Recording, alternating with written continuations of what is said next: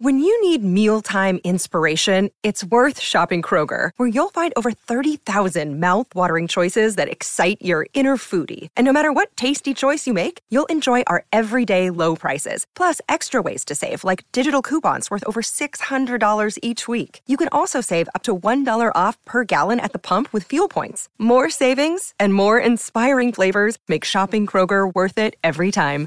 Kroger, fresh for everyone. Fuel restrictions apply.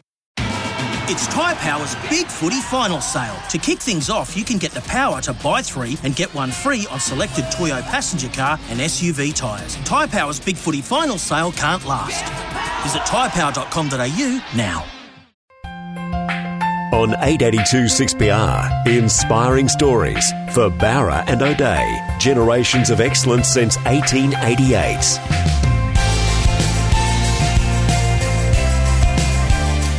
Well, hello, my name is Tim McMillan. It's my great privilege to welcome you to another edition of Inspiring Stories, brought to you by Bowra and O'Dea, doing ordinary things extraordinarily well. Uh, on tonight's episode, Susanna Carr. She's been bringing us the day's news alongside uh, Rick Ardon on Channel 7 since 1985. 1985. She's an accomplished journalist, a presenter, a guest speaker, and a truly inspiring story, a truly inspiring West Australian. Sue, welcome. Thank you, Tim. um, look, I've just gone through uh, some of your uh, your uh, your your attributes, then your your your career.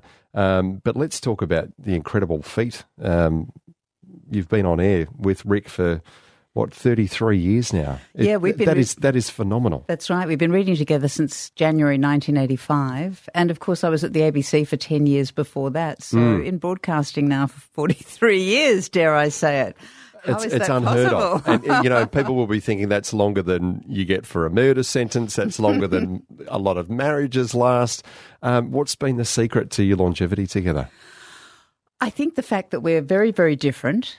Uh, we both have a real dedication to the job, but in mm. different ways, and we both have different interests. And I think the fact that we are different means that we complement each other rather mm. than um, being too much the same. And we both enjoy communication. And if you don't enjoy communicating, then don't be in television or don't be in radio. And, and I, I love talking to people and I love telling stories and I love news. I love news. You, you still get a kick out of it after all these years? First thing I do in the morning, get yep. up, put on a pot of tea and start reading the day's news from all around the world. And mm. of course, in these days, it's so much easier than it used to be but I'm fascinated by it. And because we have such a, a small exposure to it in our bulletin at night, it's great to actually know all the huge background behind things as yep. well. Yep. And you've been in the industry yourself so long too. You know what it's like. It's very addictive. There's no in tray and out tray. It just goes on and on and constantly surprises you, appalls you.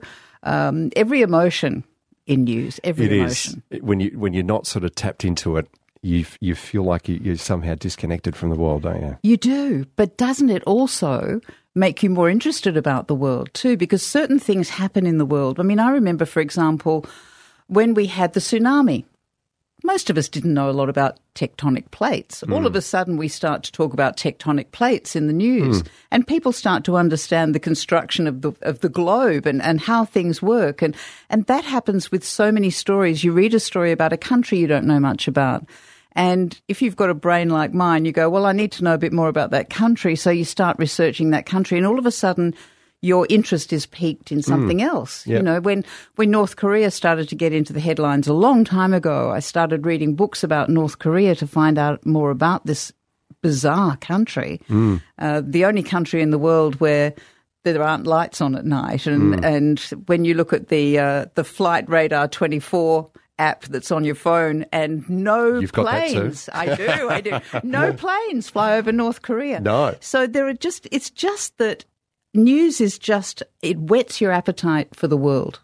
It's sometimes frustrating too, isn't it, when you know so much and you want to jam. And you've got a thirty there, second You haven't got time to go into all this background. But I know. We'll talk about some of your amazing adventures uh, a little bit later. But uh, take us back to 1985. Um, you, are starting at uh, at Channel Seven. Yeah. Uh, you paired up with Rick. If someone could have said to you, in 1985, you'll still be sitting in the chair alongside Rick. in 2018? I wouldn't have even thought it was possible. Life just life takes strange paths, and I would never have expected that path to continue as it has. Had having worked at the ABC for ten years, I thought that was quite a long time, and I probably thought maybe Channel Seven might be much the same. But thirty three years is crazy to me. I don't. I just don't know how it happened. But when you enjoy something and it keeps on, and you get a success behind you as well, and people don't seem to want you to stop. And and as I said, with news, it's different every day. Mm. So it's not like you're doing a monotonous job. It's you're doing something that is just so interesting to mm. you that yeah, I would never have believed it. Please don't be humble when you answer this question, but what do you think individually has been the secret to your su- success for so long? Gosh, well, I hope it's my ability to communicate with people. And I always, when I talk to some of the younger journos at work, we talk about what makes a successful journalist, presenter, whatever. And it's all about contact and communication and engaging with people. And I always say, remember to talk to the camera as though it's a friend. Don't hmm. talk to the camera as though there are 150,000 people on the other side, which there may be, but they're all individuals sitting in rooms of t- one, two, or three people.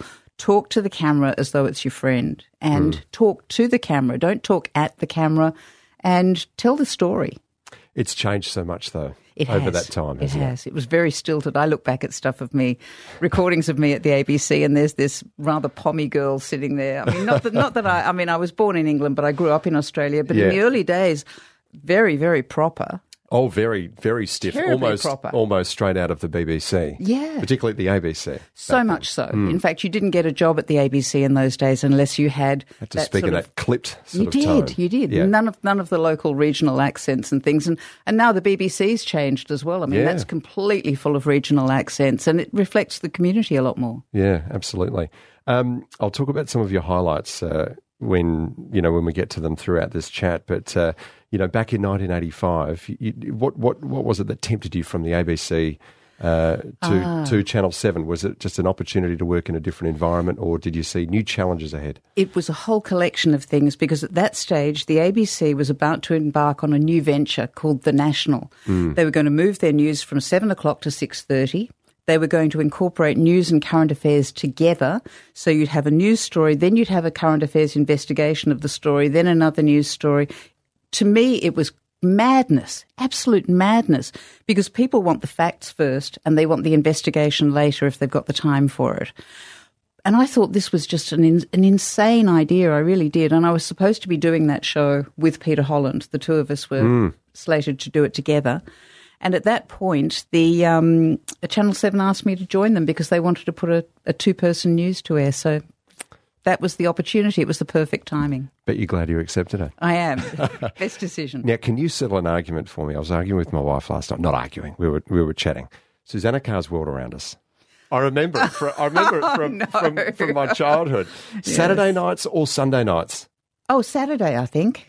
Thank you. Yes, it was. I still and, remember And just for the record, of- I didn't go to all those places and do all those things. I stood Oh, in the see, studio and recorded a link. Then. That was so the did my magic of television back in the day. My dad did too, and I said, "Dad, when have I been out of the country to make all these programs?" You've just ruined a lot of people's, uh, you know, memories from that time. No, I do. I have vague memories of, uh, of of Saturday nights, straight out of the news. Susanna Carr's world around us. So thank you very much. It was Saturday night, but you didn't have to tell me you didn't go to those places. You just ruined that. I should have known. I But did anyway. a couple of them. We'll talk about that soon too. We're going to get uh, into uh, how you got to Channel 7 and then those early days of Channel 7 and what's happened in TV over three plus decades. My special guest for this edition of Inspiring Stories, Susanna Carr. Back with more in just a moment here on 882 6PR. You're listening to another edition of Inspiring Stories on 882 6PR for Bowra and O'Dea, WA's family owned funeral directors. You're listening to another edition of Inspiring Stories on 882 6PR for Bowra and O'Dea, WA's family owned funeral directors. And welcome back to this edition of Inspiring Stories. Susanna Carr is my special guest. Uh, Susanna, thanks again for your time. Can you take us back uh, to the ABC firstly? Um, we've just spoken about 1985 being when you started at, uh, at Channel 7, but uh, the ABC in the mid 70s, what was that like? It was very male. Yeah. Uh, Flared pants? knitted jumpers, It was, yes, it was. Um, lots of beards. there were. I, I'm, I'm, I'm really going to the stereotype here, I but think Ian Cameron might have had a beard at one point. when I got there, I, I thought, my God, are all announcers six foot five? Because I walked in and there was Ian Cameron, Greg Pierce, Peter Newman, gosh, and Dennis Cometti was there as well. Yep. And all these giants were everywhere. But I went into an announcing staff. That's where I started Mm-hmm. in radio. Uh, an announcing staff of seventeen men. Yep. There were no women. wow, There were no women on radio, and there were no. There had been one woman who had been with them since the war, whose name was Phyllis Hope Robertson, and she retired shortly before I got there. There were no women on radio, and there were no women in television, and there were there had been no woman read the television news to that date in in the on the ABC anyway. trailblazer. Yeah. Mm. well, that, that's something to be very proud of. Well, it's good, but it's so funny when I look back on it because people, when it was, when I'd started reading radio news for a while and people said, well, why can't she read television news? And somebody actually said, but will people take it seriously if a woman reads, Wow. reads the news? And in those days, people said things like that. I'm sure they did, And, and they went unchecked. yeah, they really Wouldn't did. get away with it these days, would you? The pay was equal, though, I have to say. Well, that's good. One of the perks of being at the ABC, I suspect. I suppose so, yeah. Um, did you always want a, a career in, in media and journalism? I never wanted a career in media and journalism. Really? It was a total surprise to me. Just happened. yeah, I was supposed to be What, an what did you want to be when an architect? An architect. It's very, I geared very George Costanza of you. I suppose so. Yeah, I geared everything towards being an architect, and and I've told the story a number of times. But there was a very mm, misogynistic dean of architecture at UWA at the time, who had basically said that no woman would ever graduate while he was there, and most women who went through ended up going somewhere else to finish their degrees. so you studied architecture. I applied You applied it, for it. and I had a scholarship. In those days, there were scholarships, and he told me my marks weren't good enough, which I thought they were. And I went away with my tail between my legs and thought, what the hell do I do now? Mm. And I, I did a year of law, which was a complete disaster. Then went to arts, then decided to go back to architecture through the tech system and um, and went through there. And that's when, on one day, I was looking through the paper and I saw an advertisement for radio announcers at the ABC. And why? And you thought, Why I can, was I can looking? speak good. I like debating and you know all that sort of stuff. I did all of those things at school, and and I I babysat for a man who lived down the road who compered the ABC's then version of the 7:30 report. right. a man called Tony Evans. And I remember going down to him and talking to him, and he said, Look, all the things that you like at school, you liked at school and everything, all gear towards you enjoying this as a career, give it a go. So I did. Mm. And 120 people went for the job, and I didn't get it, and nobody did. And they called me back six months later, and I got the job. And it had never been in my radar at all. Wow. I don't think I don't think many people thought of being television newsreaders or presenters in those days because there weren't many jobs and it wasn't something particularly mainstream and there weren't many stations mm. and television was different. Mm. So if you'd shelved the architecture dream, Yeah. what was going to take its place? Well, I hadn't. I hadn't shelved it. You were just one I- of those drifting uni students because, of course, uni, uni education was free then, wasn't it? So you could uh, just after I lost after I lost my course. scholarship when I failed law, I then yeah they, then I think they then brought in free uni, but I had to pay for a while. But Yeah. um, yeah, I went. I imagine you've paid off your HECS debt by now. Thank God they didn't have them then. How awful is that? No. Uh, so the ABC, and then that uh, that kept you going for ten. It did. years. It did because I started in radio, moved into television, and the great thing about the ABC is it's a wonderful grounding place. You Mm-hmm. Yep. learn so much. You learn so much from the people around you, and it was a, a great a great place to be. It was a lot wilder then than it is now. A few of us who were there at the time would have some stories to tell. We might have to Life is very clinical. later on. Life's very clinical and, and, and correct now. Absolutely. it wasn't then. No, I can imagine.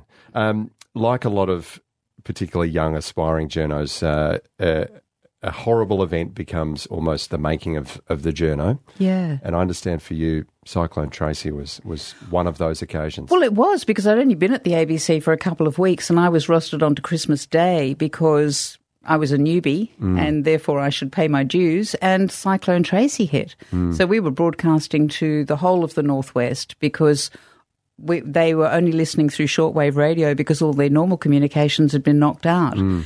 And it was a pretty dramatic time, as you can imagine. And then we also had some of the announcers from Darwin come and work at, in Perth because there was nothing. they- Darwin was completely shattered, wiped out. There was nowhere to go, nowhere to live, nowhere to work, nothing. Was it a moment like that that uh, that I suppose stayed with you and, and and gave you that drive to say this is this is what I want to do? Well, it, it was pretty early in the piece, and to be honest, I then sort of. I, my career in the first year and a half was a little bit difficult. I wasn't sure whether I should be there or not. Things didn't seem to be falling into place. They didn't seem to be clicking. And then I had an aha moment. And all of a sudden, it all made sense. And I knew where I was going. And that was it. But Step- it took about 18 months. It's stepping into such a male dominated arena, though. Yeah. Um, w- was there anyone there to, to take you under their wing or mentor you or, or give you some unbelievable advice that uh, that set you on your way? Well, you know, they were all so generous, I Yeah. have to say, and a lot of the the tall ones who I spoke about earlier were only probably a few years older than me. Ian Cameron was amazing to me when I was younger. Um, he was only about 23 when I got there, 24 maybe. Um, Peter Newman was incredible. The older guys, John Harper Nelson, and um, somebody that older people in Perth would know about, um, was amazing. He was amazing, particularly because one day I was working with him and he left the studio and left me on my own, and I had to forge ahead. So, uh, yeah, they were all incredibly generous. And so now, Sue, after decades more in the industry, do you find yourself taking on that, that mentor role as well for, for the younger journos that come through? I suppose I do because I can help them with their presentation styles, particularly. Um, obviously, we've got senior journos who help them with the journalistic side, but when it comes to presenting news or actually just doing on the road stand ups and things like that, I love helping them and they're so receptive to it. Everybody's so keen. And the great thing is these days, people come in so well educated specifically for what they've got to do, even if they're straight out of college. Uh, like WAAPA or somewhere, or We're very lucky to have some Yeah. excellent uh, university level uh, courses. That, So uh, much so. at, at, at WAAPA and, and Curtin. and Murdoch, and, And Murdoch. they're they're amazing because when I came through uni, there was there was nothing specific to media at all. You nothing. just made it up as you went. and you learned on the job. You did. The the journos that come through now, though, the demands on them are extraordinary, aren't Oh, and they rise to it so well. And, and every night we sit there in awe at their ability to do live reports. They're just astonishing. They really, they really are on hmm. top of it. And because of the industry the way it is at the moment, there's a lot of pressure on it financially, as you can imagine. So people have to work very, very hard. They work long hours. They come in in their own time. They come in in their days off when there's something. If a big story breaks, we're deluged with hmm. with volunteers to to help out, which is mm. great, and that's why we get such a good coverage of mm. everything. I suppose, yeah, when you are a young journo, as you would remember, uh, when big events happen, that's the that's the time to, to cut your teeth. For It of a better phrase. absolutely is. And when things happen, and you know what it's like when you're in the studio, being in the studio is great.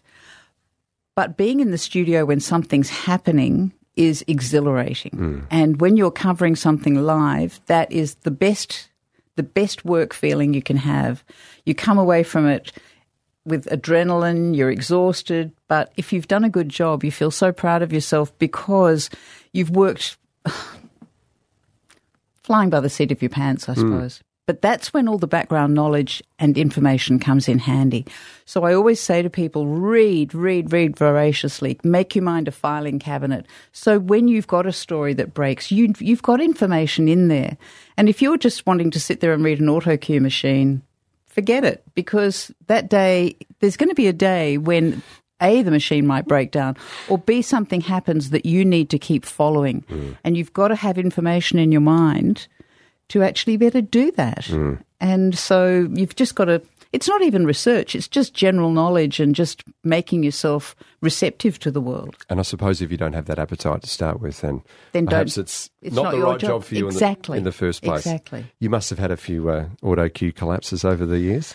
Uh, The best one I ever had was at the ABC. We had these two fabulous guys who worked in in the studio. They were twins and they looked like pixies. and one of them decided to auto use the auto cue machine one day, and he was three pages ahead of me. That was really helpful. Just so you could pre-read. Oh my so goodness! test- testing your memory. yeah, but we operate our own auto cue uh, for updates and things like that. That was a little. Uh, a little So it's scary all in on the you now. beginning. Yeah, but for people out there, we don't we don't know these stories off by heart. We are helped by this wonderful machine. We're going to uh, get into more of those defining moments, not necessarily uh, auto cue cock-ups uh, that uh, that you remember most uh, over your career, Susanna. So uh, we'll be back with more right here on 882 6PR. You're listening to Inspiring Stories for Bowra and O'Dea. Generations of excellence since 1888. You're listening to another edition of Inspiring Stories on 882 6PR for Bowra and O'Dea, WA's family owned funeral directors.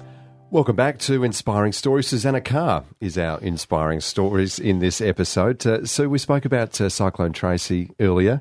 Uh, obviously, you've been out and covered some of the biggest events uh, that have happened globally uh, over the last few decades. Uh, it's probably a tough question, but can you pick out some of your your highlights, your, your defining moments? When I say highlights, they're not necessarily enjoyable, Yeah. happy occasions. Unfortunately, that's such as the nature of, of news. But uh, what are the ones that really stick in your mind? Well, I suppose the big overseas stories were the first one that we went to. Um, a group of a cameraman and a producer and I went to South Africa when Nelson Mandela was elected. And that was amazing to go to the first all race elections to spend time in Johannesburg, which is a very dangerous city, as you know. And um, but the atmosphere there, when you're there and people have never been recognised properly as people, and they finally are, and people were queuing for three days to vote in peace and quiet. And can you imagine Australians queuing for three days? I mean, We get cranky when there's no sausage sizzle at the uh, at the booth. and we'd only do that for, tickets for something. You know, we wouldn't queue for three days to vote. But these people were astonishing, and we went inside Soweto and met families who lived there and had most. Ins- I mean, talk about inspiring stories. Yeah. the number of families who were in there, particularly grandparents who'd taken on the care of their children because there were major alcohol problems, drug problems with their families. And these older people who were eking out a living, living in tiny places, were doing inspiring jobs with their own mm. grandchildren. And talking to triple certificated nurses who were earning a tenth of what white nurses were earning. Mm. You know, amazing situations there. It, it really was an eye opening place to go at that time. and, a, and a great privilege being in your position and, and being able to experience that firsthand. Yes, and I think also coming from Australia, which is a very equal equal society, you don't go in with the prejudices that that say the Afrikaners and people who live there did, and it quite shocked us some of the attitudes of some of the whites in South Africa. Yes, we met some great ones, but we also met some pretty horrendous ones who you could just, you could see why the situation was as bad as it had been.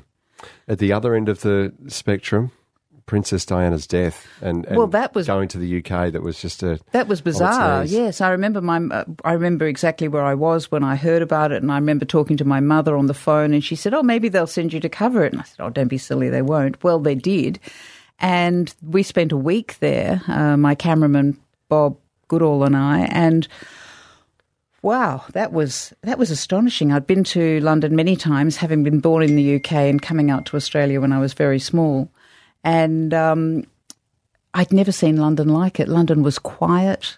It was depressed.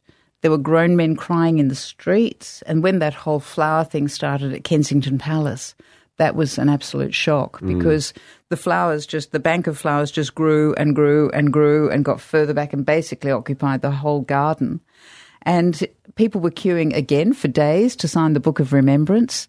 And then when the funeral itself took place, the somberness of the whole thing. Mm. I'd been in London once before when there'd been a major funeral for the for Lord Mountbatten when he was killed by the IRA, and not for work, but I just happened to be there, and nobody does funeral processions like the British. They they're amazing, and the solemnity of the whole thing was incredible. And uh, we ended up covering that uh, the funeral procession, and my former news director from from Seven in Perth was then the news director in Sydney, a guy called John Rudd, wonderful man, and uh, he said. Oh, you all covered it so well. I think it will get you to cover the the funeral, leaving the leaving the church as well, and going out to the countryside. And so we ended up covering for hours and hours, and uh, it was again another case of having done as much research as you possibly could to cover you.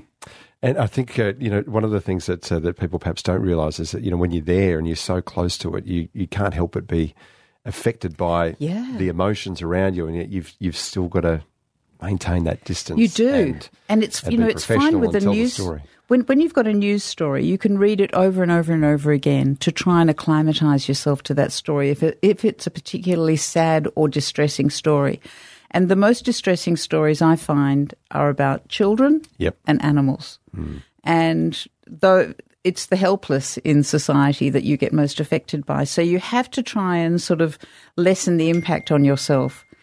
But nobody expects a newsreader to be an automaton. So Mm. if you show some emotion, that's fine. But nobody also wants a newsreader who's lying on the desk howling and, and over can't get to the end of so, the sentence. Yeah, you've Yeah. got to. You've, it's a measure. You've really Yeah. got to do everything as a as a measure. Well, you've obviously hit the mark over Well, the years because hopefully. you're still doing it. It got and- to the stage where I covered so many funerals. It was it was getting a little bit worrying that I was I was doing that too often because I got sent down to cover the Gracetown Yep. Memorial when we went down there and, and to do the whole commentary on that. And yes, you've got to be sensitive, but you don't want to become the person who is the automatic go to for every funeral. Mm.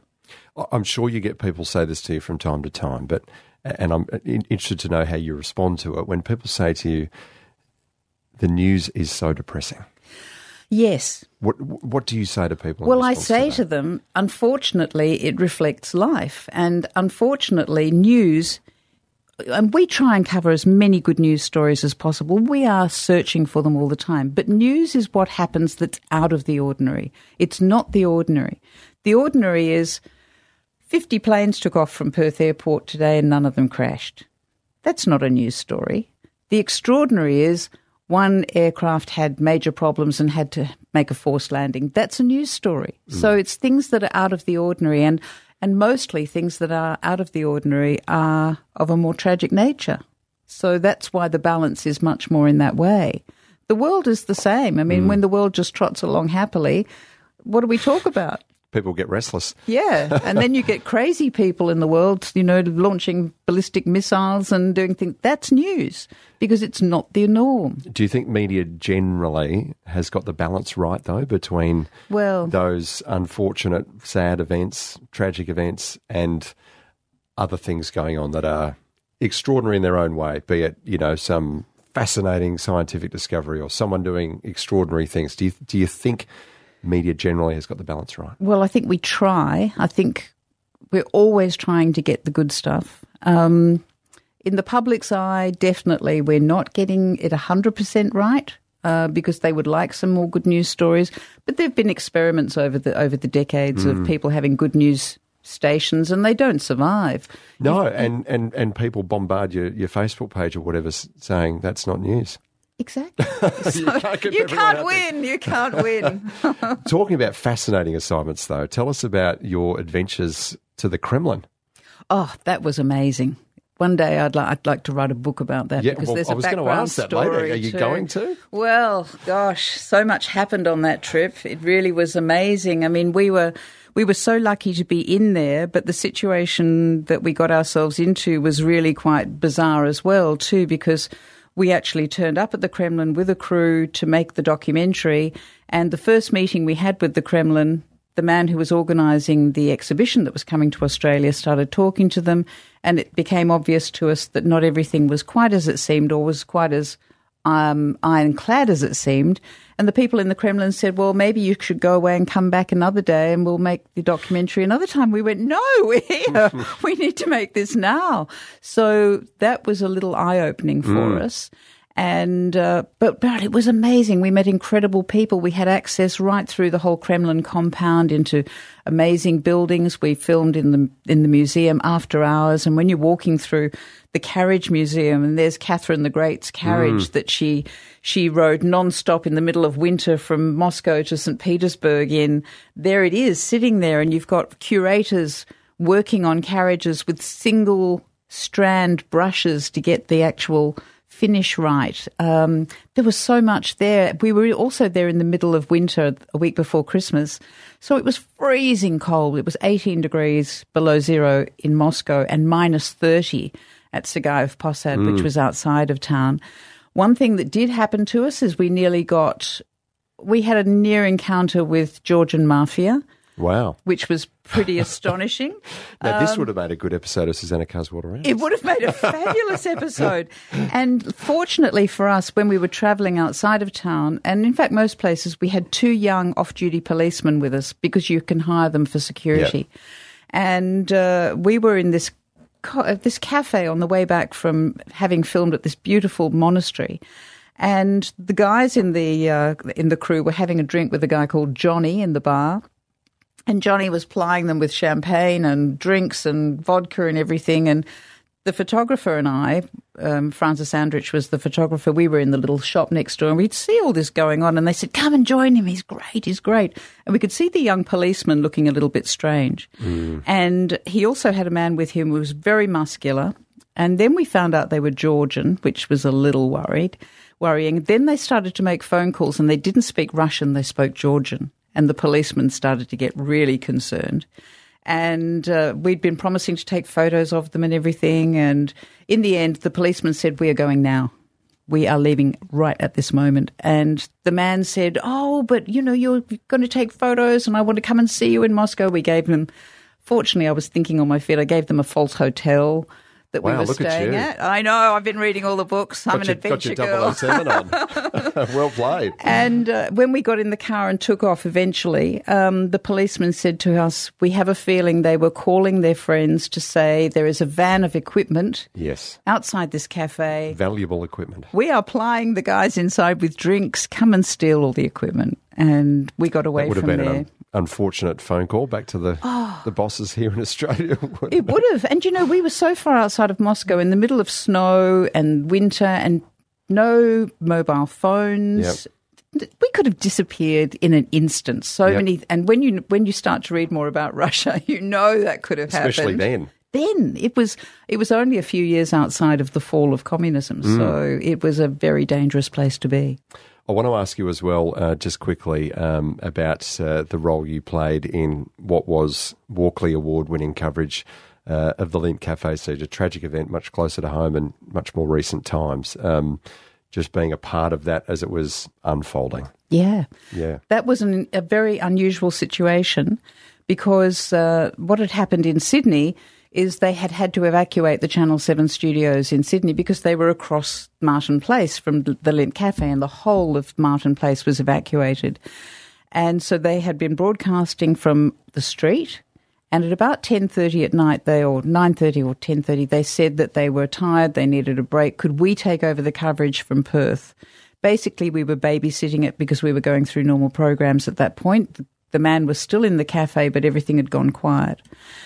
And so we were jumping in and out of programming with updates.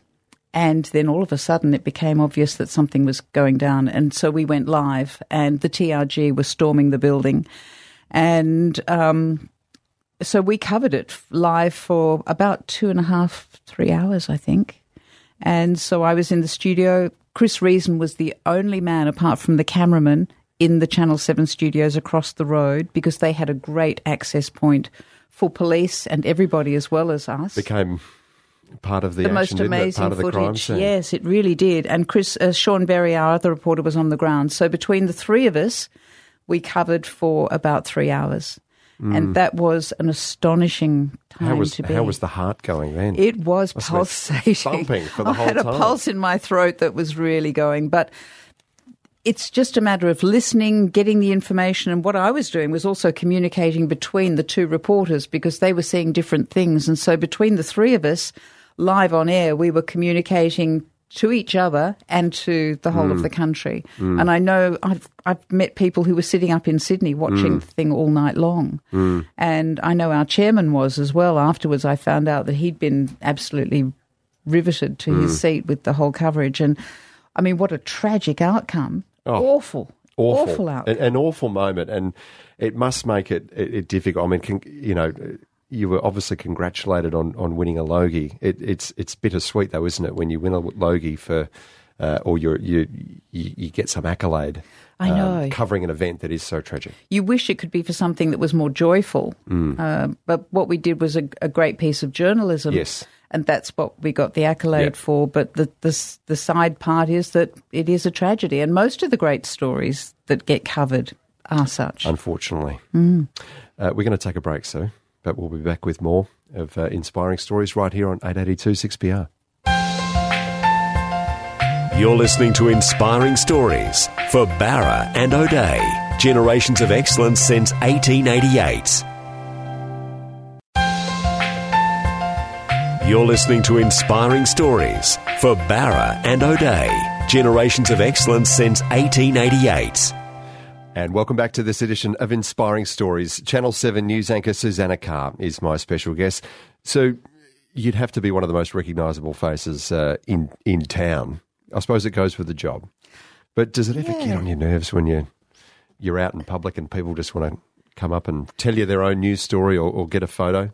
Well, on- only occasionally does it get to you. Usually, particularly the area where you live in, people get so used to you being around mm. that nobody pays you any more attention. And I've got a very cute dog that sort of gets more attention than I do anyway. Uh, but it's when you go to different areas where you don't live that it Yeah. happens. But I have to say, look, 98% of the time, people are fantastic and really nice and non intrusive. Mm. Uh, you get the occasional person who doesn't leave you alone and wants to sit at your table while you're having dinner or something like that. But that is very rare. Mm. And um, hopefully, I sort of generate a reasonably happy, warm sort of feeling between people because that's that's what I get back. Mm. So it's not too bad. But I mm. mean, it is really nice going away on holiday and just blending in with the crowd. Where do you go on holiday? What, what's, what's your, your go to place? Yeah, well, my husband's mother lives in Cornwall in England. So, Oh, beautiful. So we have to go there quite a lot because she's getting on in age now. And not that that's a chore because she's great and Cornwall is so beautiful. Mm. So that's that's a go-to place. And then we add on somewhere else on the way back usually if we go away. So Yep. I like to go to I like to go to unusual places if I can. The most unusual we've been to recently was Uzbekistan. Wow. That was good. Yeah. It was pretty exciting. Uzbekistan. Yeah. Just went to look at the architecture Didn't, and didn't run into around. any trouble like you did uh, on. Do you know it is one of the most safe, adventure to Russia? safe Yeah. secure places you could go to. It's very um, drug free, very high security, uh, incredibly clean. Um, yeah, Yeah. total shock. Fantastic. Now, when's Great this book coming out? What are you going to write Oh this book? gosh, I don't know. I talk about that. I haven't even started it yet. I'm a, I'm one of the world's great procrastinators, so who knows? Something to do if and when you retire. yeah, yeah, so. yeah. Well, that's Yeah. not on the cards yet. Um, hobbies? What do you do to wind down? Because the news can be quite Yeah, overwhelming after a yeah. while. I well, exercise wise, I walk, swim, and cycle. Yep. not lycra cycle, basket on bike cycle, and uh, but go still go places. Yeah. and uh, I read, and cooking is a huge passion. Okay. Huge. So if, if you were to have uh, people around for dinner, what's Mm-hmm. what's your go-to dish or, or your Um, go-to cuisine? Well, I love Middle Eastern food. Yeah, Really, really like it. Um, I love the sort of healthy I love that Mediterranean rim, but then I love Asian food as well. I'll, I'll cook anything. Yep. I really will. I'll, I I love experimenting. I love experimenting for friends. Yep. It's good. How lo- how much longer do you think you're going to do it? Well, who knows? who knows? Um, Have you ever been close to thinking, okay, I think I'm I'm ready for retirement No, or, or next phase of life? look, it, it the years go so quickly, Yeah. And while you feel good and you enjoy the work and it's being successful, there's not much reason to not do it. And that's where I am at the moment. I still love it. We're we're doing well in the ratings. Um, everything's going well. So it's a changing world. It sure is. I mean, you know what television is like now. Free to air television is a very different beast, but they're all adapting. They're all going online. So um, as long as the look, who knows where it's going to be in five years? It could be an entirely different industry. Well, who knows? I mean, the crystal ball gazing Yeah. is a dangerous game to play these days. And so many people, younger people these days, don't watch television as such. They Yeah. watch it on devices, but then the devices are making free to air more ac- more accessible. So you can choose your programs when you want them, but people are still watching news, which is great. I don't know quite. Just consuming it perhaps uh, through a different medium. May, maybe, and I think also because you can get so much international news online that, but you can't get the local news to the degree that we can, and we have the reputation for being totally across anything that's happening in Perth. So that's very much where our focus is now, more so than ever before, I think. Can I ask you just about uh, the the loss of one of your dear colleagues Yeah. um, some time ago, Chris Mainwaring? Uh, what was it like being in the newsroom, having to deal with that tragedy? I, if anyone ever asks me what was the hardest bulletin I've ever read, it's that one. Yep. Hands down. Yep. It really is. Because when you put a personal connection in there, it just makes it so hard. And it was so unexpected. And Chris lived around the corner from me. He was such a great guy. I used to give him some voice lessons, and he used, he used to ring me every now and again and say, his, his lovely wife, Rani, would say, Oh, Chris, the boy from Geraldton's coming out a bit more. You need to talk to Sue again. and he'd say, I need to get that Geraldton under control. Yeah. And, and we'd go and we'd do a few voice lessons and things. And look, he was the most generous person. And when Chris died, the people who came out of the woodwork saying, He's done this for me. I wrote to him about my grandmother. He went and saw her. All these individual things that nobody knew he did. He was a genuinely generous and warm hmm. person Yep. and fantastic. And not the greatest broadcaster in the world, but a good broadcaster because he had he had the sports background behind him and he mm. had the heart for it. And people loved him. They loved him, and he was, very lovable. He was real, he was lovable, and he mm. was a great player. Yeah, he was that too. So, unfortunately, we've run out of time. But thank you for coming in. Oh, it's we'll have to uh, keep an eye out for this book that you might eventually get around to writing. It'll be a while. But thank you very much, and uh, long may your success continue. Thank However you. long you want it to, I suspect. well, we'll see. We'll see.